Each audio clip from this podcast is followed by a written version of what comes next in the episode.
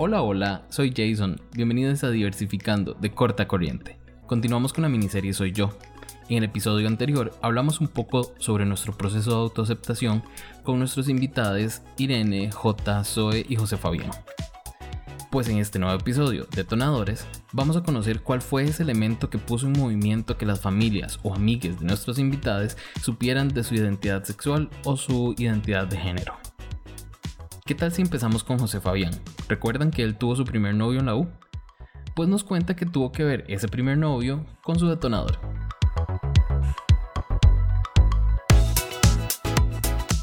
Con respecto al detonador que me sacó del closet, pues definitivamente estuvo fuera de mi control hasta cierto punto. Pero bueno, vamos a ver, así son las cosas de repente. En la U, de nuevo, estaba saliendo con mi primer noviecillo, ya por primera vez, todo el susto de salir con alguien, saber que yo le gusto a alguien y demás. Entonces nos mensajeábamos, nos escribíamos cartas y demás, y en una de tantas, pues, este chico, no vamos a ignorar el nombre, este chico pues me escribe una carta muy muy sentida, muy linda. Y pues me la dan en alguna de las clases de la U. Yo guardo la carta en algún lugar. Yo no me recordaba realmente dónde la había guardado. Y pues sigo con mi vida, ¿verdad? De repente, pues un día de tanto llego de la U. Y pues todo el mundo me ignora cuando entro a la casa. Mi mamá no quita los ojos del tele. Todo el mundo estaba como en otras. Llego al cuarto y mi hermano lo que me dice es... ¿Qué es esta cochinada, verdad? Me tira la carta del man en la cama y yo, juepucha, la encontraron. Yo ni sabía dónde estaba. Entonces, al parecer, la carta había estado en un libro de inglés y mi mamá también estaba sacando su carrera de inglés, y entonces casualmente utilizábamos el mismo libro, y ella ese día pues tomó el libro y se encontró la carta. Bueno, entonces sí, definitivamente pues... fue completamente fuera de mi control de alguna u otra forma, pero fue muy interesante porque yo tenía mucho miedo de hablar con mis papás. No sabía cuándo ni de qué manera decirles que era gay. Me sentía extraño, me sentía culpable, me daban ganas de llorar cada vez que pensaba en decirle las palabras, y nunca tenía realmente el valor para enfrentarlo.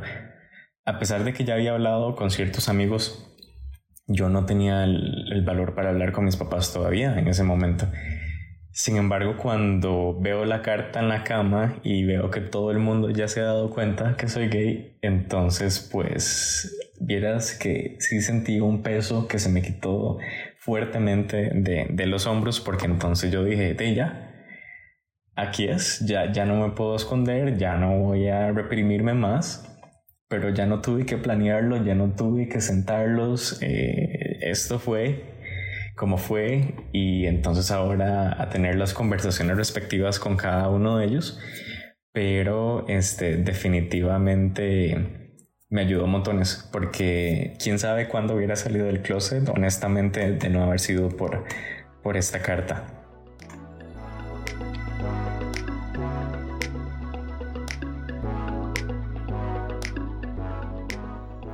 ¿Y ustedes? ¿Sintieron que se les quitó un peso encima cuando en sus familias se dieron cuenta que eran personas diversas?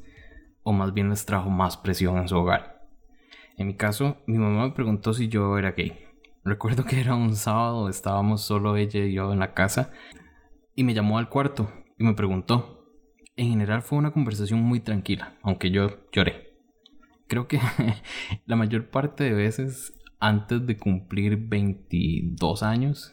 que cualquier persona me preguntaba si yo era gay, yo lloraba. Y recuerdo que con mi mamá en específico le dije que mientras lloraba, le dije que yo no quería que las cosas cambiaran, no quería que ella se sintiera decepcionada de mí, no quería que mi papá cambiara su forma de ser conmigo. Luego de algún rato de conversar, recuerdo que me dijo que de alguna forma ella siempre lo había sabido. Y eso... la verdad, como dijo Fabián, me quitó un peso encima. Alguien que más bien dice creer que su mamá siempre lo supo fue Irene. ¿La recuerdan? nuestra amiga que en el episodio anterior nos contó que encontró su lugar seguro con sus amigas.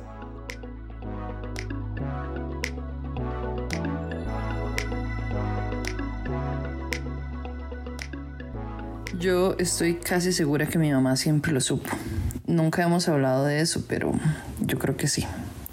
Pequeñita yo tenía más afinidad por cosas que se consideraban masculinas y ella siempre lo notó. Ella recuerda que yo le decía, mamá, si me haces cola, no me pones aretes. Y ahora nos reímos cada vez que ella cuenta la historia, pero me imagino que para ella en ese momento no debía de ser algo que quería escuchar de la boca de una chiquita de 6 años. Mis papás son súper diferentes. Mi papá es un señor reservado, serio, súper inteligente, muy amable, poco cariñoso, pero él a su manera siempre me ha dejado saber lo mucho que me ama. Creo que para él, el que yo tuviera afinidad con este tipo de cosas fue lo mejor que le pasó, porque así podíamos jugar juntos. Él es súper fan del béisbol, del fútbol americano y de fútbol. Entonces era feliz cada vez que me veía a mí súper interesada en estas mismas cosas. Sinceramente yo no creo que a él se le haya ocurrido que yo tal vez fuera lesbiana. Simple y sencillamente era su hija que le encantaba ensuciarse y andar corriendo por todo lado. Feliz, riéndome. En la escuela siempre jugaba con mis compañeros de fútbol, mientras que el resto de mis compañeras jugaban otras cosas que la verdad a mí nunca me llamaron la atención. Cuando empiezo a crecer y empiezo a tener más libertad para escoger qué ponerme o cómo vestirme, siempre tenía a mi mamá presente diciéndome cómo una señorita debía de verse, la ropa que tenía que ponerse, que tenía que andar aretes, que si me quería pintar las uñas, que si me quería planchar el pelo. Creo que siempre me sentí observada por ella. Siempre sentí que tenía que aparentar sobre mi feminidad con ella y con mi hermana mayor. Mi hermana es heterosexual. Conforme fui creciendo y fui haciendo amistades, fui relacionándome con gente como yo. Creo que ya en ese momento fue un poco más evidente para ellas y para toda mi familia que yo no era lo que la gente esperaba. Recuerdo que siempre me preguntaban con quién estaba hablando por mensajes, o si me llamaban de fijo me preguntaban quién era, más si duraba horas pegada al teléfono. Me hacía sentir tan incómoda y a la vez tan enojada que esto me estuviera pasando a mí, pero yo no veía que le sucediera a mis otros 2 hermanos. Ellos podían vivir su vida sin que nadie les dijera nada, sin que nadie les estuviera preguntando a cada rato con quién hablaban, quiénes eran sus amigos, qué hacían cuando veían a sus amigos. Poco a poco las preguntas se fueron volviendo un poco más agresivas, los comentarios más dirigidos al tema de la diversidad, y yo me iba sintiendo peor y peor con todo lo que estaba pasando. Hasta que un día no supe controlar más el impulso de responderle a mi mamá y listo, se lo dije. Mi mamá nunca fue violenta conmigo respecto al tema. Le tomó tiempo entender, comprender y aceptar, pero a partir de eso la relación ha sido increíble. Mi familia en estos momentos acepta a mi pareja y a mis amigas.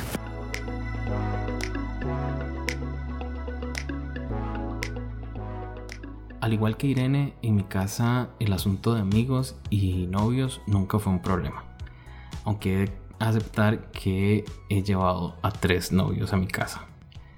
El resto no lo hice, no me sentía preparado o no creía que fuera el momento. No es porque no los quisiera, a todos los he querido, nada más que para algunos siento que no estaba preparado para presentarlos en mi familia. Pero me desvío un poquito del tema.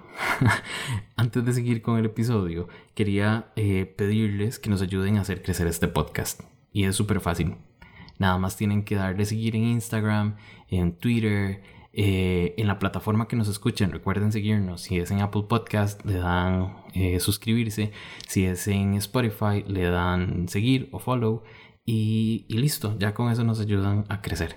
De otra manera que nos pueden ayudar a crecer es compartiendo nuestras historias en Instagram o retuiteando nuestros tweets en Twitter, valga la redundancia. Ahora, para continuar con el episodio, ¿qué tal si escuchamos cómo Jota cuenta sobre sus 2 detonadores? El primero que lo lleva a aceptar que le gustaban los hombres y el segundo que se da en su familia.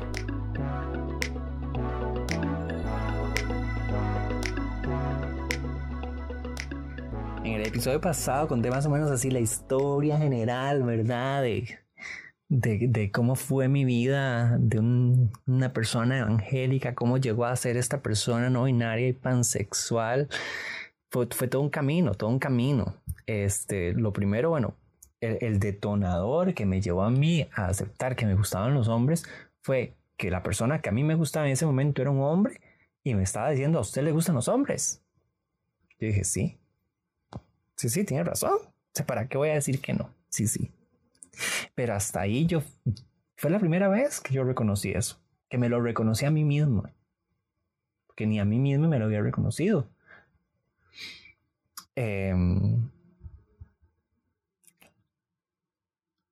Ahí yo empecé a lidiar y a llevar un proceso terrible en mi mente.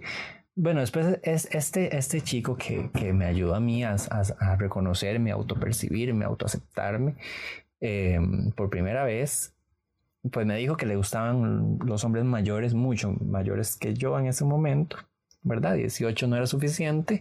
Entonces, pues tuvimos una linda amistad, lo que duró esa amistad. Todavía nos seguimos en Facebook y nos decíamos feliz cumpleaños y esas cosas. Pero entonces luego yo pues empiezo a hacer otras conexiones y a tratar de conectar más con hombres, porque entonces recuerdo un brasileño con el que vivía en Brasil, con el que hablábamos y nos decíamos feliz año nuevo, feliz Navidad. Yo buscaba la hora de Brasil, traductor en portugués, yo falaba portugués teniendo 18 años también, terrible, cosa hermosa, preciosa. Cuando yo llego a la Universidad de Costa Rica, yo empiezo a ver que yo no soy la única persona que se siente así, que le atraen los hombres, que no soy la única persona que incluso puede vivir una espiritualidad o puede llamarse cristiana y además ser una persona diversa. Esto para mí fue hermoso saber que yo no era la única persona y que en Costa Rica hay iglesias cristianas que apoyan, aceptan y que creen que Dios o la divinidad creó la diversidad de género, la diversidad sexual. Entonces esto para mí fue algo precioso. El detonador en mi casa fue una venganza. Yo estaba discutiendo con mi papá por algo que hizo que a mí no me parecía. Y yo ya me había quedado sin cartuchos, ¿verdad? Ya yo no sabía qué más decirle. Y entonces yo quería hacerle daño, yo quería hacerlo sentir mal. Y yo le dije estas palabras en medio de llanto, lloro y gritos. Y usted va a tener que aceptarme tal y como yo soy. No tienen idea, o sea, esas palabras fueron una bomba en mi casa, una bomba terrible, espantoso. ¿Qué desató eso? Bueno, eso lo vamos a ver en el próximo episodio. Pero más adelante, ya yo, una vez que tuve la charla con mi papá y con mi mamá, pues yo ya empecé a sentirme más libre para poder ir a bares de ambiente y poder vivir mi sexualidad más fielmente a mí, a como yo era. Y cuando yo empiezo a ir a bares de ambiente, yo me empiezo a sentir un poco mal porque estaba viviendo una doble vida. Un viernes en la noche me fui de fiesta a un bar de ambiente y el sábado en la mañana estaba llegando yo a dar clases, a dar lecciones en el discipulado de cómo servir a Jesús y de la santidad. Y entonces yo, ¿con qué cara yo vengo a decirles a estas personas que quieren ser servidores y servidoras en la iglesia que tienen que guardar santidad? Si yo no lo estoy haciendo de acuerdo a los principios de esa iglesia, de la iglesia evangélica, y específicamente a la iglesia evangélica que yo estaba asistiendo. Entonces, pues yo hablo con la directora del discipulado, le digo que yo ya no voy a seguir dando clases, que ese iba a ser mi último trimestre. Termino el trimestre y entonces me separo por completo de la iglesia evangélica, y eso a mí me dio una libertad hermosa, donde yo pude empezar a conocer más personas, a aprender más sobre qué es ser una persona diversa. Y más adelante encontré una agrupación que se llama Del Rojo al Púrpura, donde yo conocí que era ser una persona no binaria, que era en ese momento ser queer. Llamábamos una persona género, una persona queer. Y que a mí yo no tenía que encajar en heterosexual o en gay, que hay más etiquetas, hay más posibilidades. La orientación sexual es sumamente diversa, puede ser fluida incluso. Entonces, pues yo dije, no, sí, ahí estoy. Me voy a poner la etiqueta de pansexual porque es que de verdad, o sea, yo puedo sentir atracción física, sexual, romántica, emocional por otras personas sin que el género o la identidad y la expresión de género sean un factor que influya.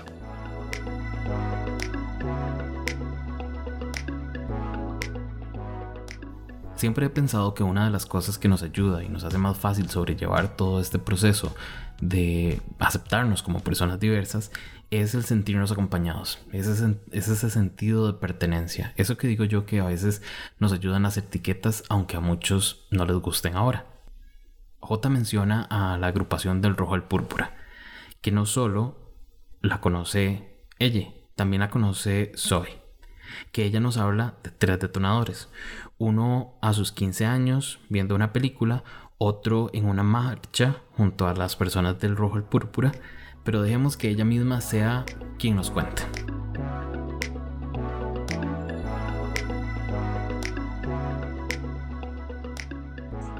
Mi historia de salir de los closets en los cuales tal vez se me metió socialmente por el hecho de que ni siquiera se me hablaba de otras opciones que no fuera ser cisgénero y heterosexual. La primera historia sería cuando tenía 15 años, que salí como bisexual con mi mamá.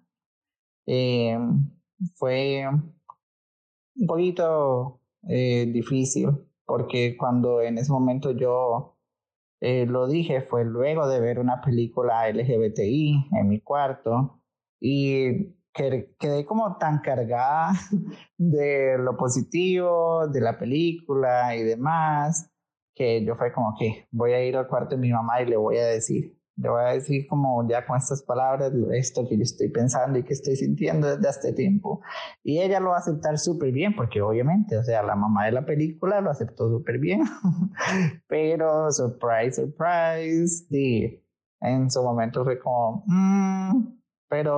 y ya salieron como, pero ¿cómo puede ser que esto sea así si usted es de esta otra manera? Pero ¿cómo puede ser que usted se sienta así si, o sea, como que no fuese de esa manera, tratar de convencerme, que no fuese de esa manera? Y sí, yo diría que ese fue como el primer detonador del primer closet, porque hay varios closets sociales, lastimosamente, en los cuales he estado, que he salido. El segundo sería con mi identidad de género, que desde muy niña yo estaba, vistiéndome con las ropas que socialmente se pensarían que son para el sexo opuesto, al género opuesto. Pero como ya sabemos, la ropa no tiene género y las identidades, no es... estrictamente relacionadas con los genitales de las personas, y sería mi segundo closet del cual tuve que salir. Estuve en la soledad tratando de como descubrir un poquito más, pero ya luego socialmente el segundo detonador, ya cuando salí fue que estuve en una marcha con los compañeros de Rojo al Púrpura. No sé si es una organización que aún esté, ya me siento toda señora de antaño, pero esto fue hace 6 años, entonces sí fue algo que llegó a cambiar bastante, como tal vez me percibía mi familia y la sociedad, porque yo compartí fotos de esto en mi Facebook, y un año después... Ya cuando estaba decidida a iniciar en hormonas y demás, hice algo bien bold, grabé un video en YouTube y diciendo soy trans, ¿verdad? Y esto era antes de hormonas, esto era antes de realmente 100% utilizar ropa de chica y demás, y grabé este video y como tal vez como de una manera de evitar tener que explicarlo todo en persona y tener como una respuesta negativa, y más bien lo limité a que si no me gustaba lo que me estaban diciendo, bloqueaba a la gente en redes sociales. Entonces la agarré y lo publiqué en el grupo de mi familia en WhatsApp, que tal vez, bueno, no fue lo mejor, pero bueno, ya no hablemos de eso.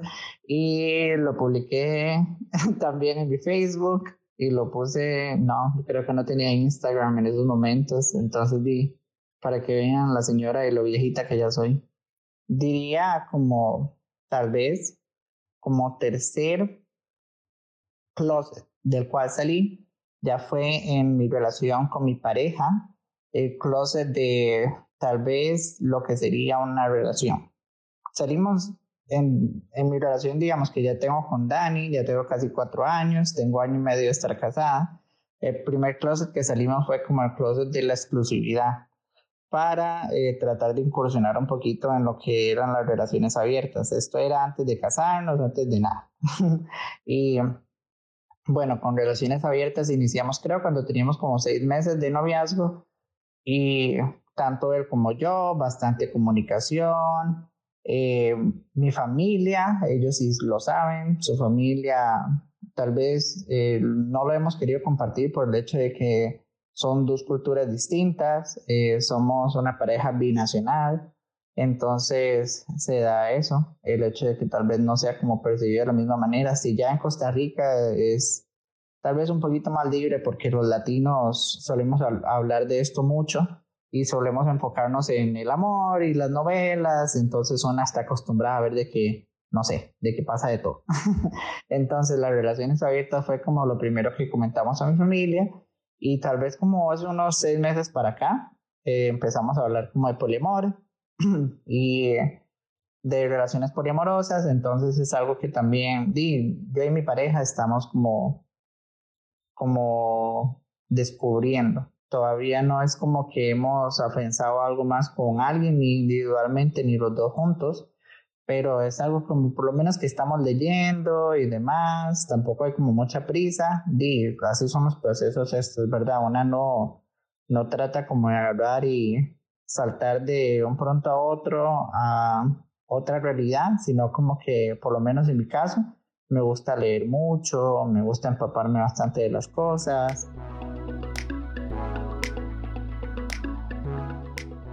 Ahora que Zoe menciona leer mucho, quería recordarles que esta miniserie está inspirada en el libro El Closet es para la Ropa, de José Fabián Elizondo. Está disponible en la librería Dulux y librería Francia, pero pueden encontrar más información en su Instagram, Closet para Ropa. Queremos que nos cuenten qué les está pareciendo esta miniserie, así que si les gustó este episodio, compártanlo con sus amigos y esperen los próximos porque vienen más. En 2 semanas les vamos a traer otro episodio de la miniserie Soy Yo. Esta vez vamos a hablar de la familia, o más bien de la charla con la familia. La próxima semana vamos a darle el control a unas amigas lesbianas, así que esperen lesbianas tomando el control del podcast. Esto fue Detonadores, de la miniserie Soy Yo, en Corta Corriente. Nos escuchamos la próxima semana.